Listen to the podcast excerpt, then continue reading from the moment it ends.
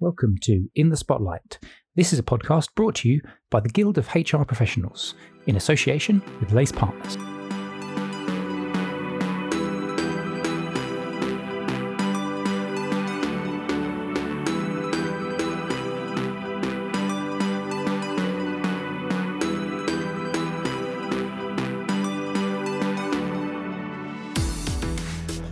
Hello, and welcome to this, the first HR Guild in the Spotlight podcast. And this is brought to you by the HR Guild in association with, uh, with uh, Lace Partners.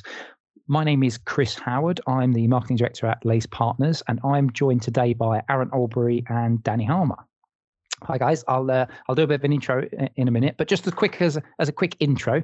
So this podcast is designed to bring together some of the most experienced professionals in the HR industry to talk about their experiences. So at the time of recording right now, we're in the midst of the COVID-19 global pandemic, and this poses a range of different issues for HR leaders when it comes to crisis management. So what we try to do with this podcast is just to share some of the experiences of members of the HR Guild, just to talk about what they're seeing. So, you know, how are their businesses responding and what the profession is going to look like when we emerge from the current situation. And as I mentioned, today I'm joined by Danny Harmer from Aviva. Um, hello, Danny. How are you doing? I am very good. How are you, Chris? I'm very good. And you are the Chief People Officer at Aviva, having joined right at the beginning of this year in 2020 from Metro Bank. Yes. So, Danny, I want you to give us a little bit of a background, actually, if that's all right to kick us off, because there's a few things that I think might be interesting, worth talking about. And we've just been speaking off air about things like culture uh, within the organization. And as I mentioned, you've, at the time of recording, you're, I think, eight, nine weeks into a role at Aviva. Yep. so, uh, so it'll be really interesting to get your chat kind of influencing people at that early stage of joining an organization. But before we go into all of that, can you give us a little bit of a background on yourself, a little bit of a potted history Yep. So, as you said, I've been at Aviva for just over about eight, nine weeks, I think. And prior to that, I was at Metro Bank for nearly eight years. And then before that, Barclays, Lloyds Banking Group, Halifax Bank of Scotland, Halifax. So, um, until uh, I joined Aviva, pretty much banking for my whole career. Actually moved into uh, HR as a profession about 16 years ago. So um, have done business roles and business leadership and delivery roles as well as HR roles. And actually is, is one of the things I'm pretty passionate about that to be a really commercial HR leader, it's useful to spend some time in the business and mm. be on the receiving end of the the service and the challenge and the um, the delivery that you you provide. Uh, my approach to HR is is pretty simple, which is that our job um, as a function is to help everybody in the organization be better in a way that is aligned to the purpose of the business. So, know, we help the, the business be better. And that that should be the sort of question that runs through everything everything that we do as a function. Yeah and and delighted to be at aviva but one of the strangest onboarding experiences nothing to do with aviva that i've ever had because okay. i have now spent more time at home. I had a one-to-one with um, someone in my team this morning. He said we've now been at home for six weeks. So i've been at home for six weeks and had been in the office for i think about three four weeks. Yeah. Yeah this is bizarre. It's a bizarre world, isn't it? Especially just joining um, the onboarding experience when the world has been turned upside down must be quite an eye opener, mustn't it? Yeah, and I mean, you know, Aviva people and any of you who've experienced Aviva either as a customer or as a as a colleague, we are warm and you know, like our sort of brand, this this yellow, warm, caring aspect of our culture, which you really see play through, has helped tremendously in the fact that a lot of the first interactions I've had with people are you know looking at a computer screen with unfortunately my picture in the bottom right and trying to avoid trying to avoid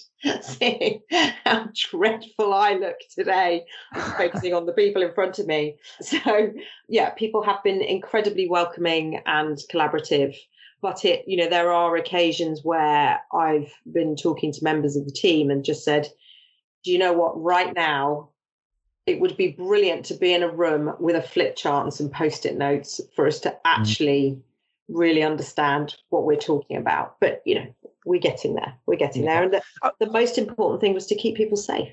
Mm. I think that's that actually brings me to my first question, which is around culture. If you've been in an organization for eight weeks, nine weeks, as one of the senior professionals within the HR space, within your your your business, how can you actually influence in just a few weeks? Is that kind of I don't know if that's a leading question in which you're just going to say, well, you can't, or have you got anything that you can kind of just just expand on that perhaps a little bit?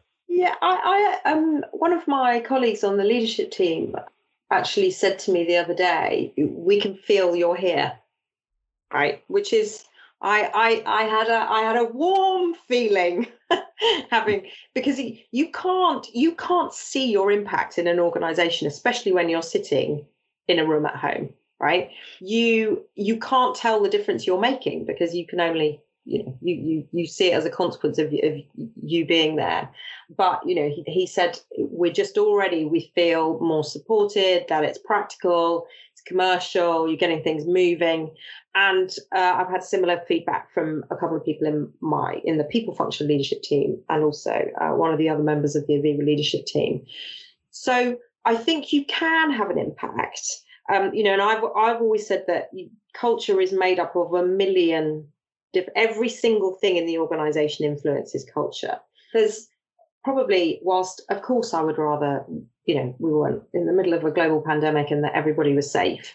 There, I think maybe the COVID 19 situation has meant that lots of organizations and definitely Aviva are having to make decisions quicker and you know, a lot of it has been about protecting colleagues. So for our profession, the CHRO or the CPO or HR director is at the forefront in terms of, well, what's the right thing to do? And this isn't a situation that anyone's experienced before.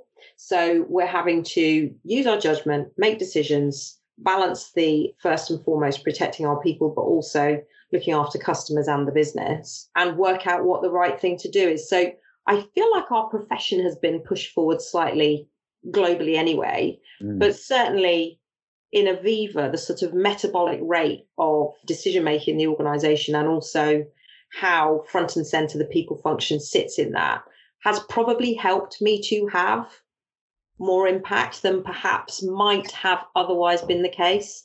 Um, and of course, you know, communication really helps. We are absolutely privileged at Aviva to have a fantastic, particularly internal comms team the external comms team, if they ever hear this, they're going to be furious with me. The teams are great, but I think when you're talking about your impact in the organization, internal comms probably has more weight. And we have lots of different channels. So Yammer and you know Teams we're talking on now, plus intranet, plus we have Uncut, which is our TV program.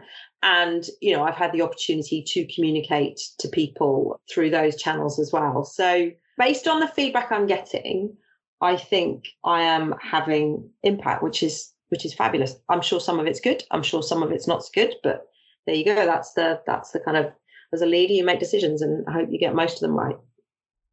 I think Danny, as you mentioned there, it's just that what an, ama- an amazing time or a strange time to be taking over as the CPO of an organization and just to be thrown right into the forefront. As you say, the profession is right in the forefront right now. And, and I know you're very passionate about what you believe in and around culture and the alignment with caring and looking after your teams and your how have how have you how have you found that in terms of you know new to an organization still in some ways assimilating the culture yourself?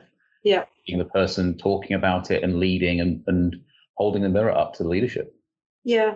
I think that you know if i look at my own team there's still some work to do around defining how we want the Aviva culture to just shift slightly. It, you know, if you look at um, what the organisation said, and we had a capital markets day in November last year, and, and Maurice, our CEO, has talked about just running Aviva better.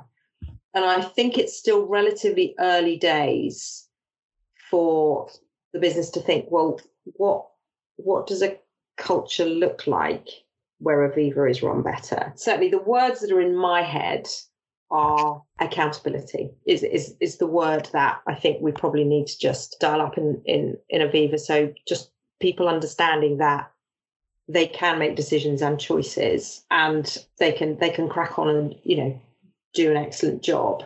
Again, I I I think that the as as a leadership team, us having to come together and make hundreds of decisions every day, specifically in relation to the virus and also protecting the business, protecting our people, making sure that customers still experience the speed, the service that they need to, has meant that as a team, I, from what I see as a leadership team, we're working better together.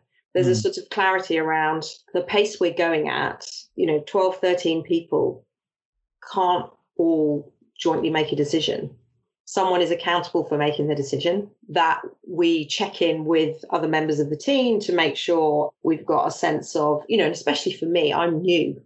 Yeah. So, you know, the last thing I want is is sort of tissue rejection. So sensible conversations. This is what I'm thinking. Okay, right, fine. That's that's a reward decision. I, you know, I own it. I understand the governance around it. I'll check in with the board or the Remco or, you know, as appropriate. That's a technology decision, right? Erica or Ku, you, you own it. You've you've you've got people's views and you crack on and, and make the decision. So I think as as a team, we've gelled much more quickly than we would mm. have done in normal circumstances. There are lots of people at Aviva with incredibly long service it's an organization that people, you know, fall in love and stay with. But the leadership team, we have had three new external hires pretty much this year. Um, Erica the Q, Jan Hendrik the CRO, and then then uh, last me as looking after people. And I suspect we wouldn't have assimilated quite as quickly if if there wasn't the sort of you know never waste a good crisis, right? Yeah, that's that's a very interesting point that you've made there, and I, I was just wondering as you were as you were talking, do you think that? So you've obviously been in uh, the banking industry when we had the last recession, and can you just reflect on some of your experiences through that time, through that recession period, and what we're happening at the moment? Because when you listen to the media and what's being said, this is the shortest, sharpest shock in terms of the economy that we've ever seen, whereas the last recession was a little bit different. So I was quite interested, and hopefully you can just broaden out this uh, this topic of conversation around coming together, assimilating together. Is that is that different to what happened uh, in your previous business in the last recession? Uh, how is it different? Just sort of open that one out for me a little bit. Yeah, it it feels really different. So, you know, if I think about the the banking crisis, at risk of making myself very unpopular with every banker, you, banks created the issue. I don't, I don't, you know, yeah. apologies, but we did. and not, you know, I was I was in retail. You know, I had teams of people giving customers great service and advice, but ultimately, banking as an industry created a problem, and therefore, coming into the banking crisis and the recession, the mood was very different. You know, most people who worked for a bank felt vilified, mm. rightly or wrongly. And, you know, the sort of the regulatory response was enormous and, you know, clearly needed to just try and make sure nothing nothing like that could could ever happen again whereas the mood coming into this situation, people can see that there are enormous global financial impacts of the COVID 19 crisis. And, you know, I'm sure they will last, you know, they will last for a while. And, you know, speaking to friends who are both employees and run businesses, you just, you know, your, your heart goes out to people who um, the uncertainty that they're dealing with and the financial impact for them personally. But everybody understands the start point of this was saving people's lives. Mm. And it creates a very different mood globally. Yeah. I, you know, one of the things that I'm interested in is, you know, what, what, what are we learning from having to work in this way?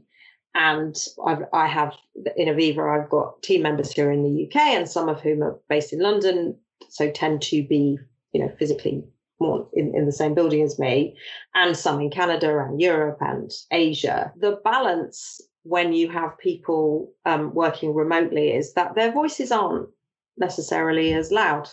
Mm-hmm. Everybody's working remotely, and everybody's voice is more equal now. And actually, you know, our, our teams in Asia are ahead of the curve, and similarly in Spain and France, are ahead of the curve on us with um, handling the crisis and how to keep people safe and how to make sure you continue with customer service and you know how you look after the business as well so that that that you know we can continue to look after customers and employees.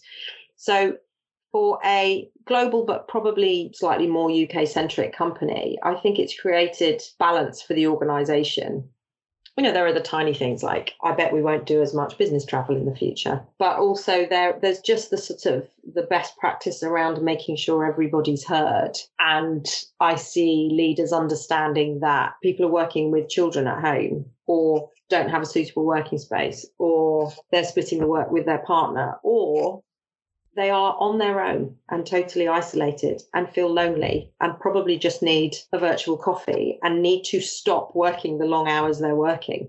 So I, I, I, I mean, the, you know, the economic impacts I'm sure will be will be huge, but I think, well, I, I, I hope that humankind will remember what got us here, and it was saving lives. Mm-hmm. That's a fantastic point, Danny, and I think that shared sense of purpose as you say, around saving lives, I think is the big difference, isn't it? It's really gelled people and given them the motivation. And also, I think, as you say, there's there's no one sector that's that is is impacted, or everyone is impacted in a similar way, and therefore there's a shared sense of of challenge and a shared sense of, in some ways, injustice around what's going on. But uh, it's shared, and that's that's the real leveler, I think.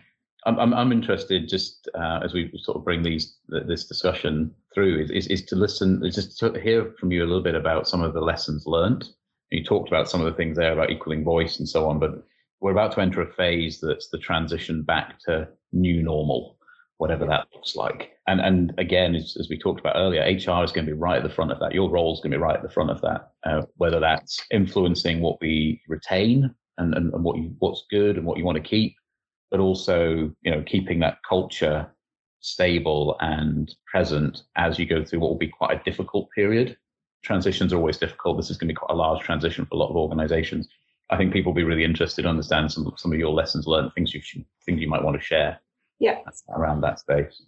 I was um I was talking to um someone in my team this, this morning um in his one to one because all I do, all, all, we all do all day is talk to people on the phone. um, so telling you I was talking is not particularly interesting, is it? Um, and um, I was trying to um, kind of paint a picture around how we reverse out of people being at home or having to be at home. And this isn't going to work very well because lots of people might not know about it, but Google something called a Turkish get up which is a reasonably complex exercise that you do where you get from lying to standing, holding a weight above your head. And doing it is hard enough. And then once you've done it and you're standing with a weight above your head, you have to reverse it and get back down in exactly the same order as you stood up. And reversing it is so much harder than getting up. And it, there's no reason why it should be. It's exactly the reverse um, of what, what you've already done. And, you know, the, the conversations that we're having at Aviva are we will always do, you know, sort of government guidance plus because we just, you know, we need to keep our people safe. That the first principle, in the same way as it was when we um, got people home, is to keep our people safe. And then it's, you know, it's followed by because if our people are safe, they can look after our customers. And then therefore we're all looking after Aviva. So that you know, those are the principles.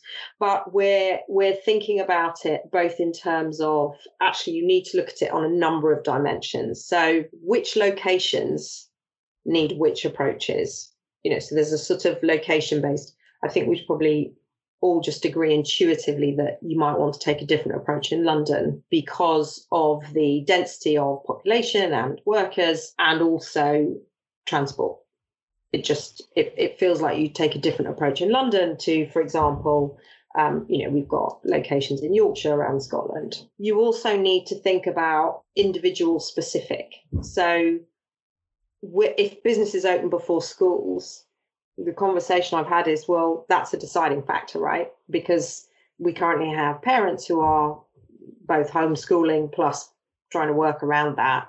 Until the schools open, we can't we can't ask ask or you know allow them to return to work. On the on the sort of flip side of that i think we also have people who are desperate to come back to work. So, you know, people who are lonely, one of the things we're looking at in Aviva is how just making sure that if somebody feels at risk of or is a victim of domestic abuse, whether that's control or physical violence, you know, there are people out there who work was their kind of safety mm. and their release and you know mm. they don't have it anymore so there's something about thinking around individuals and who might want to prioritize and also the types of work and roles that you'd prioritize in terms of bringing back you know there are um, i was talking actually to one of my colleagues uh, from my previous organization metro bank and we've done the most incredible uh, sort of home working pilot and proved that most jobs can be done from home, but that doesn't necessarily mean they all should be done from home.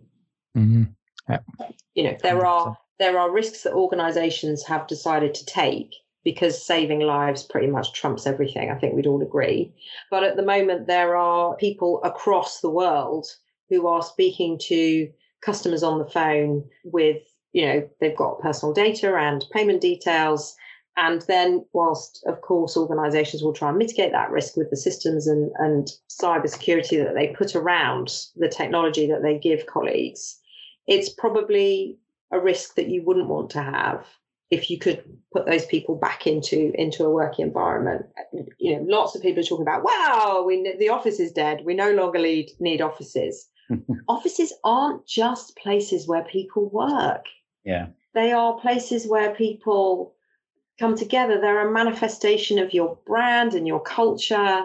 They are places where people connect and feel safe and collaborate and learn. And, you know, they're, they're not just, we just need to be really careful that we don't come out of this and go, well, offices are just a cost base. Mm-hmm. And they're a cost base that's not needed. Uh, I think that, you know, the, the other thing is that most of the conversations around flexible working during this um, crisis have been focused on the fact that people are doing their jobs from home rather than the fact that people are working flexibly as in their pattern and how they're managing themselves and their time. You know and that that for some people that's a choice. For some people it's enforced because of childcare or other care responsibilities. But i you know i almost think that the home working is kind of the headline that everyone's grabbing on.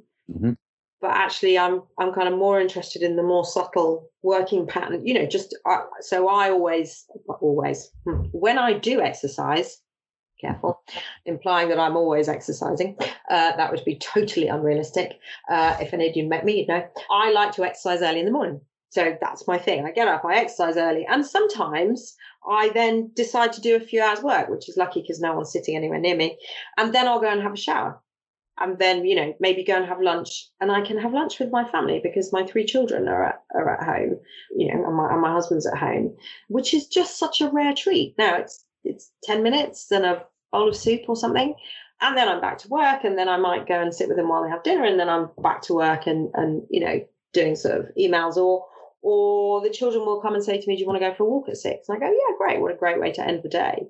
Now I'm lucky I have discretion in the way that I manage my day. But uh, lots of people are doing that.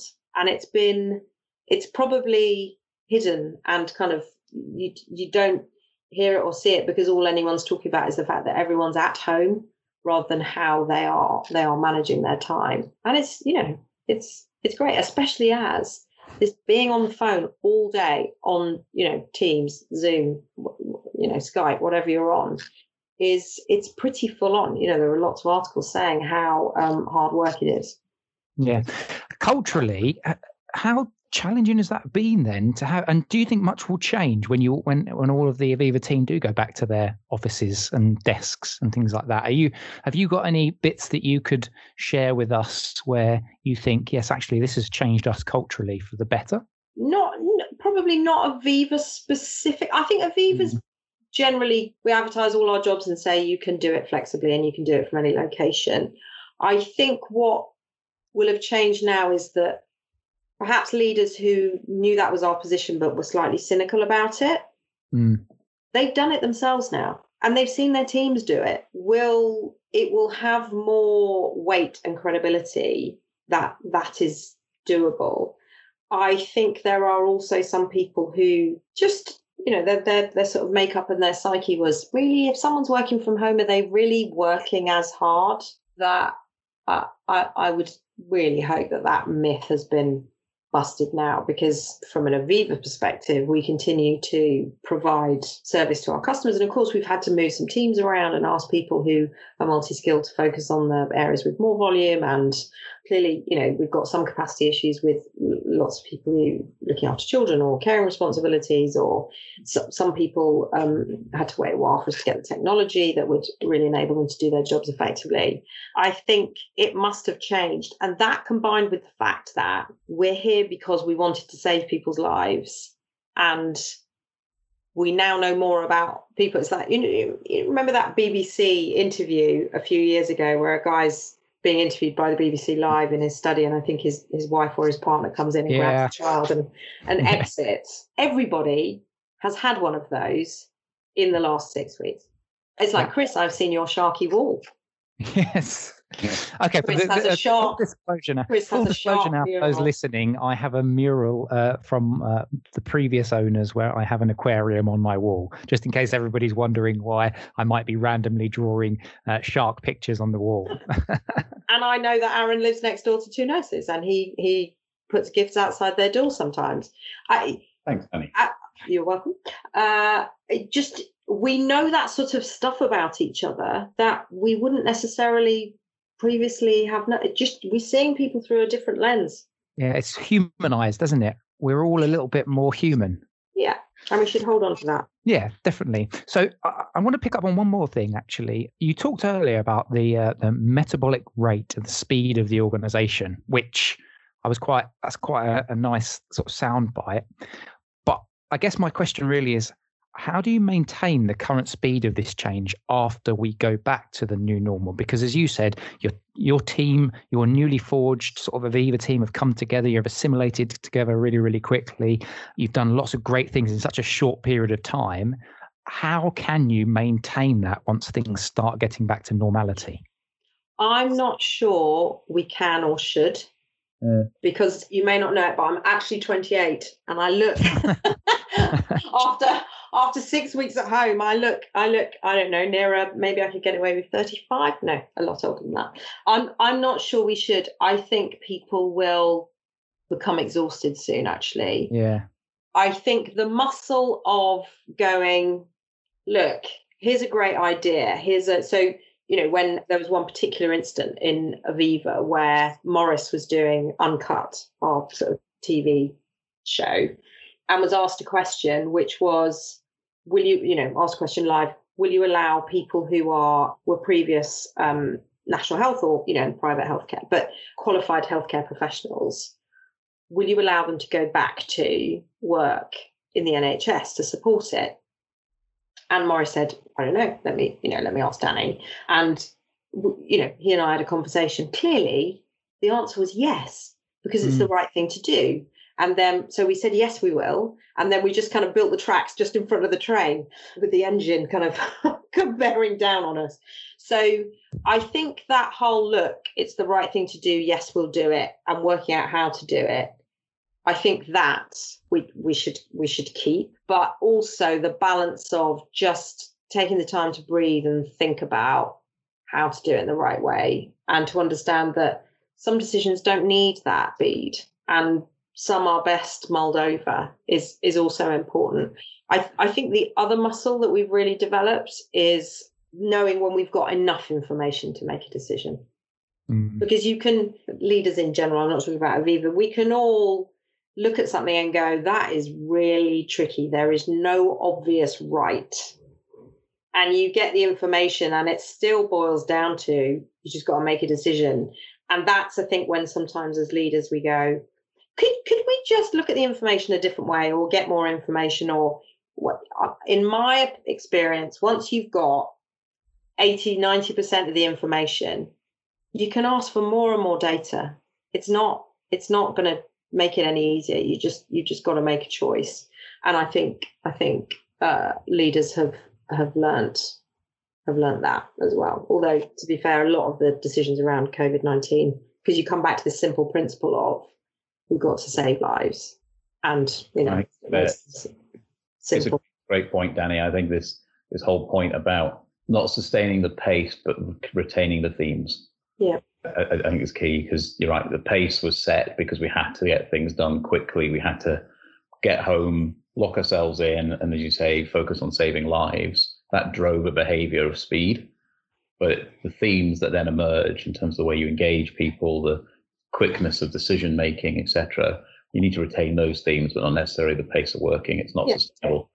No. And you know, you, the whole, uh, you know, anyone who works in change or in the digital world sprints to deliver stuff, great. But you, if you sprint all the time, you you yeah. just you just be exhausted and burnout. Um, yeah, you need you need a variety, and I think one of the reasons that people are finding being on calls all day more tiring than they probably thought they would. You know, someone one of my children said to me the other day, "But weren't you in meetings all day at work?" And I said, "Yes, but I I moved rooms, I bumped into people in corridors, I might go and get myself a drink, might treat myself to go, you know, trip to the loo, eat lunch, chat to people. It's the the variety and the different pace of different encounters and experiences enables you to kind of, you know, get more energy. But, you know, you can't sprint all the time. Mm, that's a really, really good final point, I think, for us to wrap up on today's podcast. So don't sprint all the time. Maybe we should call that the headline of this uh, of this of this particular podcast. Danny, thank you very very much for taking some time out of your day today to talk to us on this uh, this HR Guild podcast. We will be producing um, a weekly podcast for uh, the HR Guild, and uh, on it we'll have a variety of different professionals talking about a variety of different topics. So uh, I think that just leaves me with uh, just a, one final thank you for to Danny for joining us today, and also thank you Aaron for joining us too. Thanks, Chris and we will see you on the next HR Guild podcast. Thank you.